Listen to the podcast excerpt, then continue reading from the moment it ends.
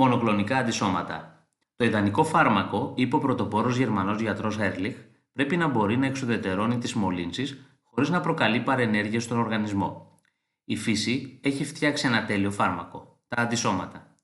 Τα αντισώματα είναι πρωτεϊνικά μόρια που παράγονται από τα β' λεμφοκύτταρα του ανοσοποιητικού μας συστήματος όταν ένα αντιγόνο, παθογόνος μικροοργανισμός, ιός ή ξένο υλικό προσβάλλει τον οργανισμό.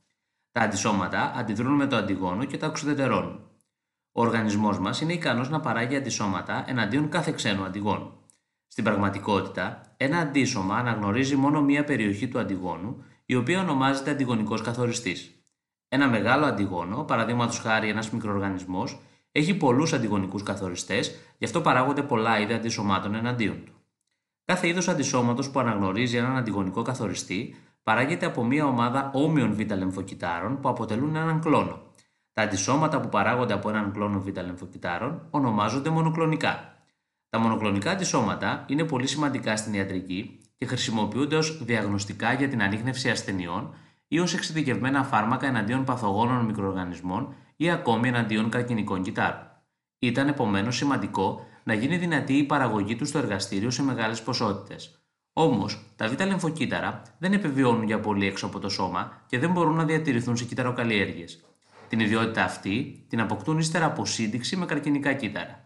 Τα υβριδικά κύτταρα που παράγονται ονομάζονται υβριδώματα και μπορούν να παράγουν μεγάλες ποσότητες ενός μονοκλονικού αντισώματος. Η τεχνική της παραγωγής μονοκλονικών αντισωμάτων αναπτύχθηκε το 1975 και ακολουθεί την εξής διαδικασία. Ένα επιλεγμένο αντιγόνο χορηγείται με ένωση σε ποντίκι και προκαλεί ανοσολογική αντίδραση με αποτέλεσμα να αρχίσει η παραγωγή αντισωμάτων από εξειδικευμένα β' λεμφοκύτταρα. Ύστερα από δύο εβδομάδες αφαιρείται ω πλήνα και απομονώνονται τα β' λεμφοκύτταρα. Τα κύτταρα αυτά συντύκονται με καρκινικά κύτταρα και παράγουν τα υβριδώματα που παράγουν μονοκλονικά αντισώματα.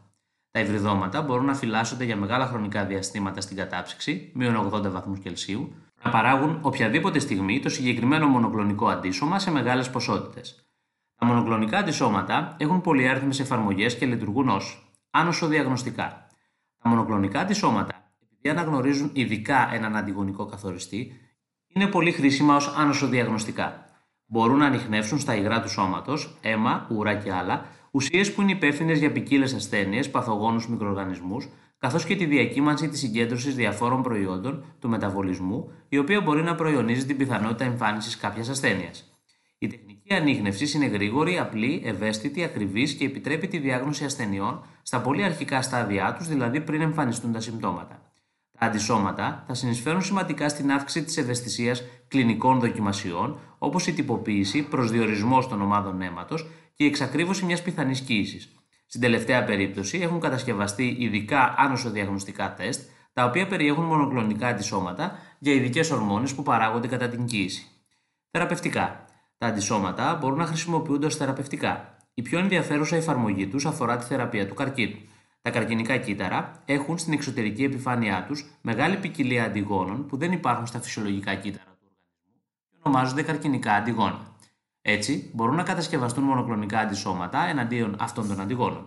Τα μονοκλονικά αντισώματα είναι πολύ ειδικά μόνο για τα καρκινικά κύτταρα και μπορούν να γίνουν μεταφορείς ισχυρών αντικαρκινικών φαρμάκων.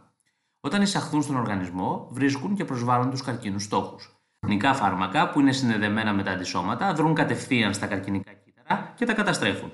Επιτρέπουν έτσι τη θεραπεία με αποφυγή της χειρουργικής επέμβασης και των δυσάρεστων επιπτώσεων της χημειοθεραπείας για την επιλογή οργάνων συμβατών για μεταμόσχευση. Τα κύτταρα των οργάνων έχουν στην επιφάνειά τους ειδικά αντιγόνα επιφανείας που αναγνωρίζονται από ειδικά μονοκλονικά αντισώματα. Με τα μονοκλονικά αντισώματα μπορεί να γίνει έλεγχος των οργάνων δωρητών για να διαπιστωθεί αν ταιριάζουν ανοσολογικά με τα αντίστοιχα των ασθενών. Έτσι, είναι δυνατόν να αποφευχθεί η απόρριψη και οι μεταμοσχεύσεις να είναι επιτυχείς.